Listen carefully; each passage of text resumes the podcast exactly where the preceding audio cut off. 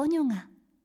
美術館にやってきました。東京都現代美術館館長日本テレビ放送網株式会社藤井誠一郎代表取締役取締役会議長より皆様にご挨拶申し上げます。皆さんあのお暑いところお集まりいただきまして誠にありがとうございました。私も今見てまいりましたけれどもあなるほどこの映画はこういうふうにやってできたんだなっていうことが非常によくわかるレイアウトがたくさんありましてこれもえー鈴木プロデューサーのおととい金曜日からスタジオジブリレイアウト展が始まりました。おはようございます。あのスタジオジブリの鈴木でございます。あのジブリはですねこの展覧会のあの企画制作協力っていうのをさせていただきました。あのまあそれで僕がやったことっていうと実はこのレイアウト展っていうのをねやってみないかと、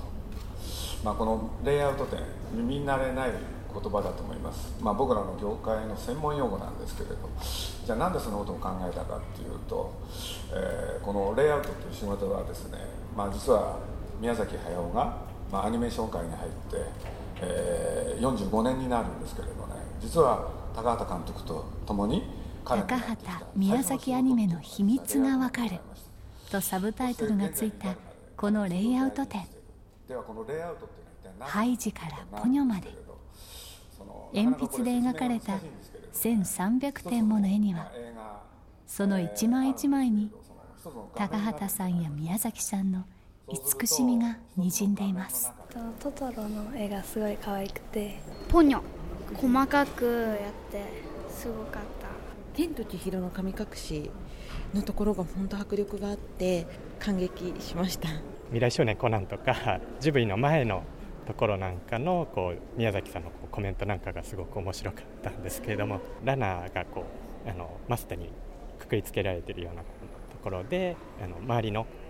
動きの部分とあの止まってる性の部分っていうのの対比を描きたいんですみたいなのが書いてあって表現したいっていうのがすごく伝わってきたんで。拡大されたのとかもあの辺にやっていくら大きくなっても素晴らしいなっていうのとデッサンとかが素敵なのでは。ところまでそういう指示がされていて例えばなんかここはセルあのセルガニとかここの色はこういう感じでそんな夏休みの夜レンガ屋を訪れる2人の男女が宮崎駿と鈴木敏夫の秘密がわかる2冊の本を抱えたそのお二人は岩波書店の井上和夫さんと古川よし子さんです。おかげさまであのあの岩波書店から宮崎駿の「折り返し点」っていう本、はい、これ7月の16日でしたっけ、はい、そうだよね、それでまあおまけで付録ですかね「仕事道楽」っていうあの僕の本を。おまけ。おまけじゃないです付録出していただくことになって。その宣伝のためのポスター？でこれ書店用ですか？そうです。なんかあの僕と宮さんの写真が、まさかこのよう大きく使われるとは思わなかったっていうのは一つと。それからもう一個はそのタイトルよりもこの名前が大きいですよね。そうですね。でまあ真ん中にポニョがあって、両端に宮さんと僕がいて、これで一番下に鈴木敏夫 VS 宮崎駿ってバーサスって嘘ですけれど VS って。そうするとまあこれある人に見せたらなんか k 1の試合かなって誰かが言って。その全体をねまず宮崎駿の顔でやる。これで折り返し点って入って。これで囲みでこの仕事ドラッグってやるとどうかなとかね。いやこれでいきましょう。いや違和感ないよね。違和感なく。あのしかもあの、ええ。まさにこのために撮ったのかなって写真ですよね。こうみ見事にこううまくスッとよくが出たのと。井上さん上手鈴木敏夫の正直なことジブリいやいや正直に汗まみれ。本当にいやこれ見た瞬間この番組はこれでいこう。客観的ウォルト・ディズニー・スタジオ・ホーム・エンターテイメント。鈴木敏夫っていうのは。読売新聞。大きいよね字。ドリームスカイワード JAL も本屋さんに置いたらね別になそんなに街のホットステーションローソン。逆にそのぐらいないと。朝日飲料の提供でお送りします。僕はタイトルってね前もお話したかもしれないけれどやっぱり僕単純明快なタイトルって好きなんですよね。単純明快ですよね。折り返し点と。いやあらゆるもののタイトルって今長くなってる、うん。うん、でいろんなサブがついたりだから僕よく言うんですけれどあの何でしたっけ王貞治がねハンク・アーロンの持ってた世界記録、うん、800何本を超えた日、うん、これをタイトルにするとどういうタイトルになるか答え、はい、NHK 特集王貞治。それだけですか？終わり。うん。えー、それはすごいな。でしょ？ええー、一、うん、本とか何とか入らないんですか？何にも入らない。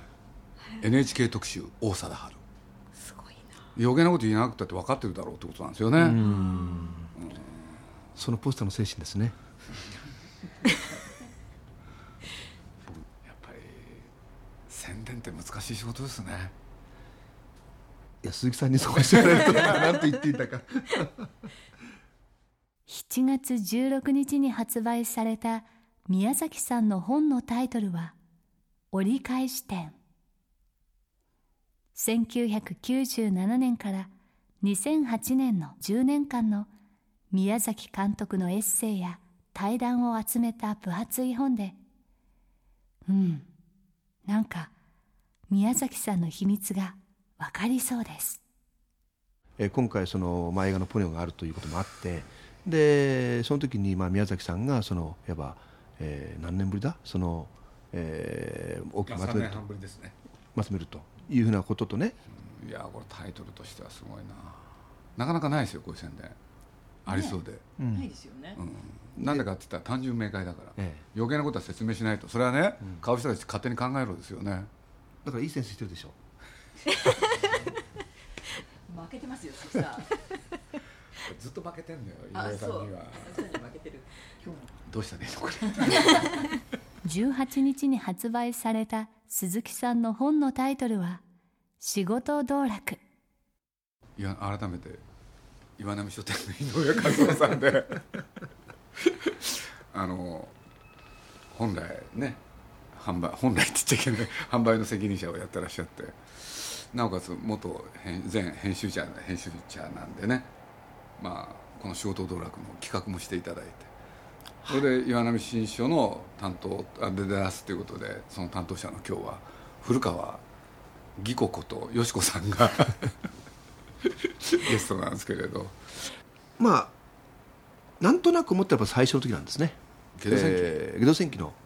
ことで。が岩波さんだったんで、うん。まあ言ってみればあご挨拶に伺ったんですよね、はい、でね何が面白いと言ってねあのね、えー、つまり鈴木さんはその、えー、作らせる側でしょ？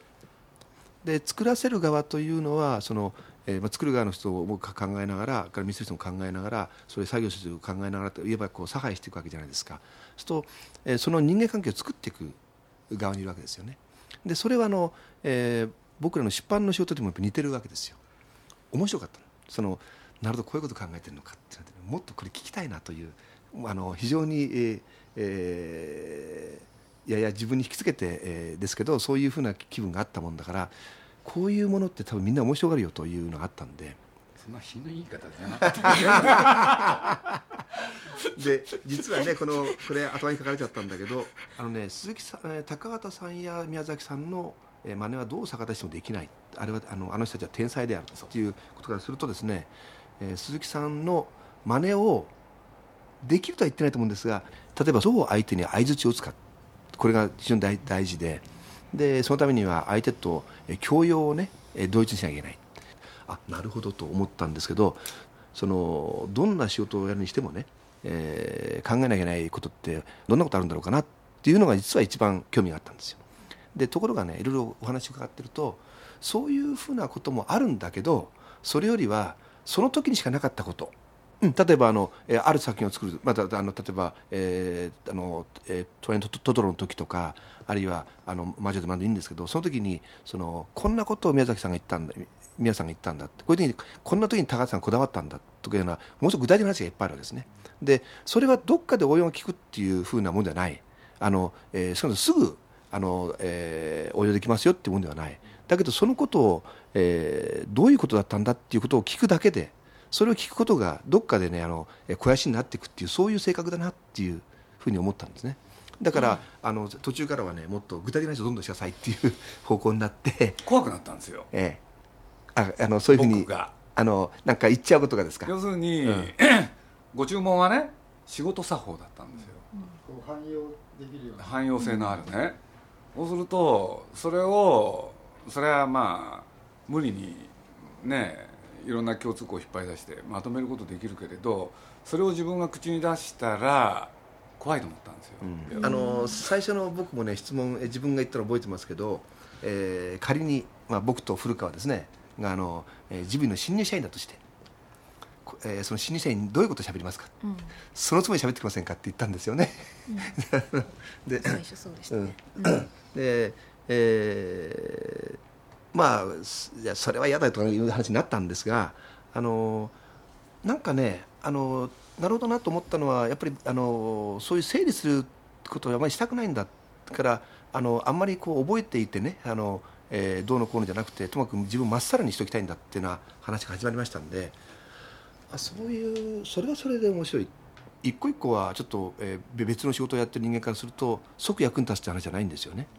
でもなんかそういう瞬間があるっていいなとかね。あのそういうことで悩むっての面白いなとかね。そういうとこであの、えー、いわゆるマニュアルじゃなくて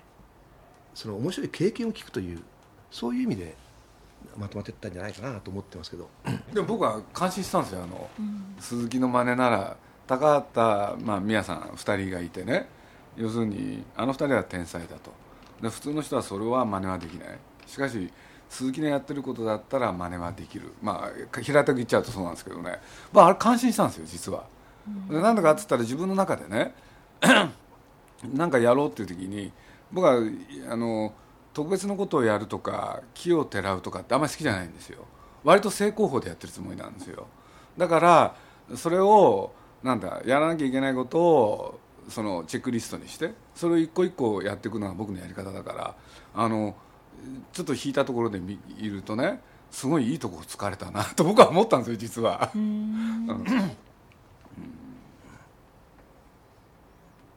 いやあの僕も今はねあのよくまああんなこの大それたこと言ってしまったのであるというふうに思ってますけどでもどっかにこ似合ってしますよね。まあいろんな出版社からねお話は実はいただいてたわけですよ。しかしこんな失礼な誘われ方させたのは初めてだったんで。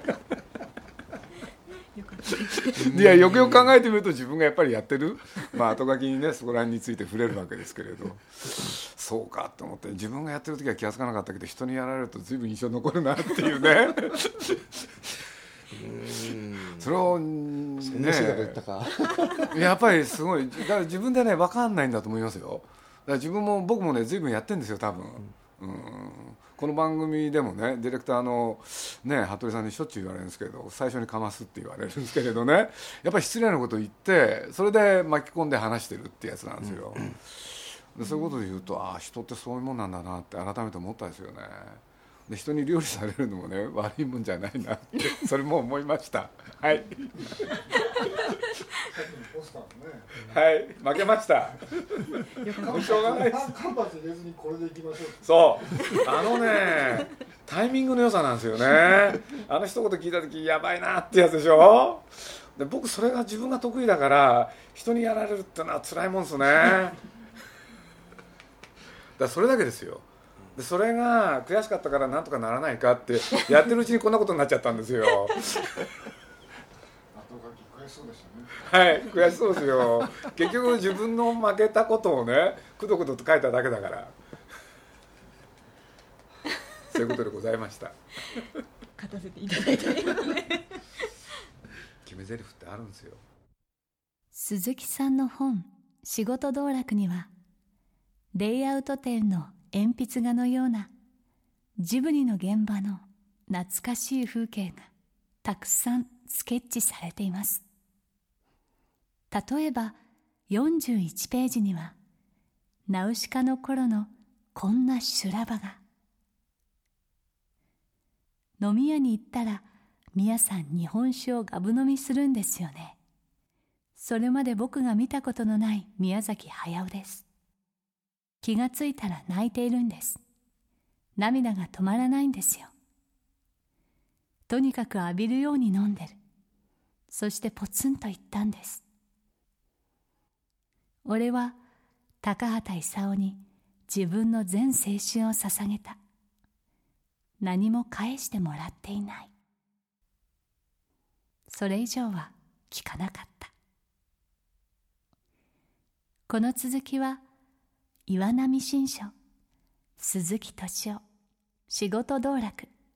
スタジオジブリの現場で。どうぞ。やっぱり鈴木さんはそこは夢を実現されてる方だと思うんですよ。仕事が道楽っていうのを結びつけられる人って 本当に少ないというかそう思えてる人っていうのは本当に少ないと思うのでそこでそう思えてない人に手に取ってほしいっていう。思いはすごくありますね。でもやっぱり僕の場合逆なんですよね、うん、そうですか。道楽だと思ってなきゃやってられない、うん、っていう人たちに出会っちゃったからなんですね、うん、だから仕事を道楽にしようと思ったことは僕も一度もないんですよ。あもちろんそれはそうだと思う、逆なんですよね、結果論なんですよ。これでまあ宮崎駿っていう人をはじめね僕が出会った人たち、まあ、この本の中にも4人ぐらいの人が出てくるんですけれどみんなねむちゃくちゃですよね言いたいことは言う。だからある意味でそういう人がやっぱり減ってるんでしょ？世の中としては。もともと少ないのかもしれない、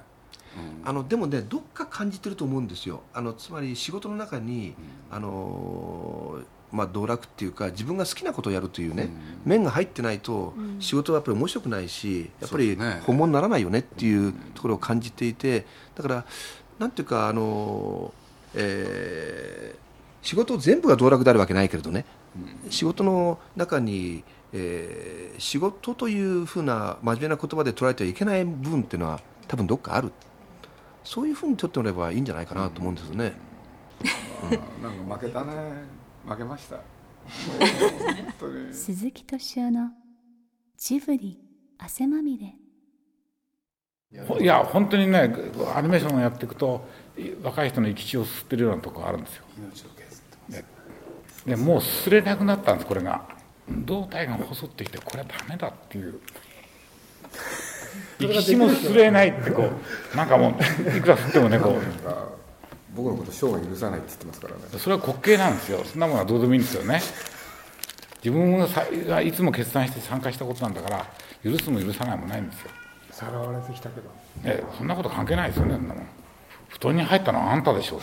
僕は、ね、そこら辺はね怖い話題ですよ。怖いと怖い話ですそれはね僕は高畑勲と本当にこうくっついてやって一緒にやって何の矛盾も感じないままもうこう女房よりも長い時間一緒に過ごすみたいなことをずっと続けてきた結果ある瞬間にね耐え難くなってプツンと離れる時が来るんですよ。でその次に出会った時はまた別な関係になるんですよ。ということで飲み屋で青春を返せと泣いていた痛いけなアニメーターも生き血をすする怪物に。ジブリでは今新しいアニメーター集団を作ろうとしています。宮崎さん鈴木さんに生き血を吸われてもお釣りが来るくらい血気盛んな若者よ来たれ。そんな日本狼のような方ぜひジブリのホームページをご覧ください。あの仕事ってね、まあ、長い間やってれば経験も積む。そういうことで言うといろいろ覚える覚えたことっていっぱいあるわけですよね。ところがそれにとらわれてるととらわれて何か新しいこと始めようとすると実は失敗率が高い、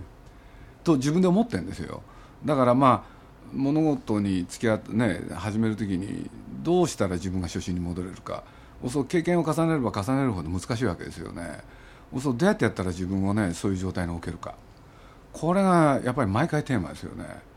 だからまっさらな状態を受けて自分がまるで初めて仕事するような状態。そうなるといろんなことに好奇心が持てるしなおかついろんなアイデアが出てくる。そのこととも関係あると思ったんですけどね、うん、だから僕宮さんという人見ててもねまあある時はっと気が付くんですけれど宮さんという人もそうなんですよ。例えば「もののけ姫」っていう映画もう彼あれはもう約10年前ですからね。もう彼60に近いですよ。だけど僕ねまあ、出来上がりつつある映画見ててちょっと驚いたんですね。でなんで驚いたか。要するに新人監督がとてつもないテーマを抱えてそれをなんとか具体化しようとして悪戦苦闘。これでそういうことで言うと上手な映画じゃないんですよ。しかしその抱えたテーマの大きさをなんとか具現化しようとしてジタバタしてる。それがね迫力になって伝わってくる映画なんですよね。でこれはね僕ね感心したんですよ。だって60に近いわけでしょ？普通今まで培ったものの何ていうんですか先にあるものを目指すじゃないですか。ところがそうじゃなかった。だからそれをねあの年になってできたっていうのがその後のまた10年をね皆さん支えてるから。だから影響もあるんでしょうね、うん、今回なんかもなんて言ったらいいかな。やっぱり宮さん自身がやっぱ進化しましたよね。そう自分が知ってたことだけで付き合おうとしたらやっぱりそれはうまくいかないんですよね。だからどうなるか分かんないけれど自分もあるところまで行ってみる。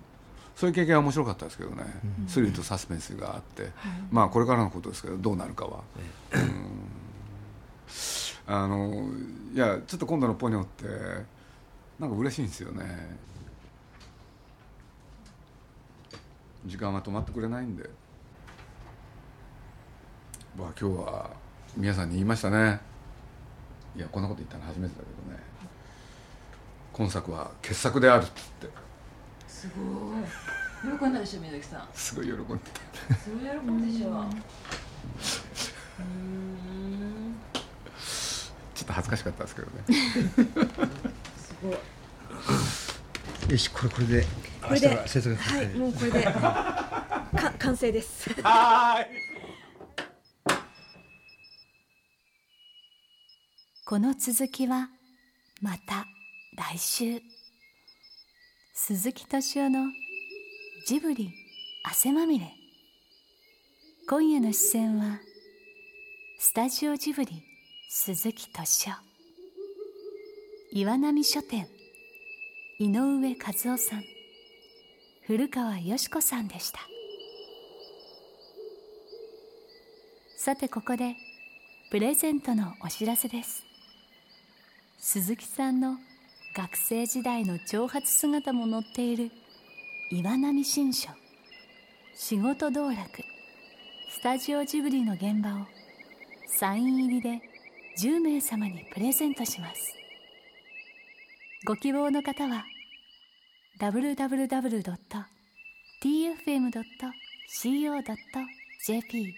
スラッシュ汗まみれまでどうぞ。この番組はウォルト・ディズニー・スタジオ・ホーム・エンターテイメント読売新聞ドリームスカイワード JAL 町のホットステーションローソン朝日飲料の提供でお送りしました。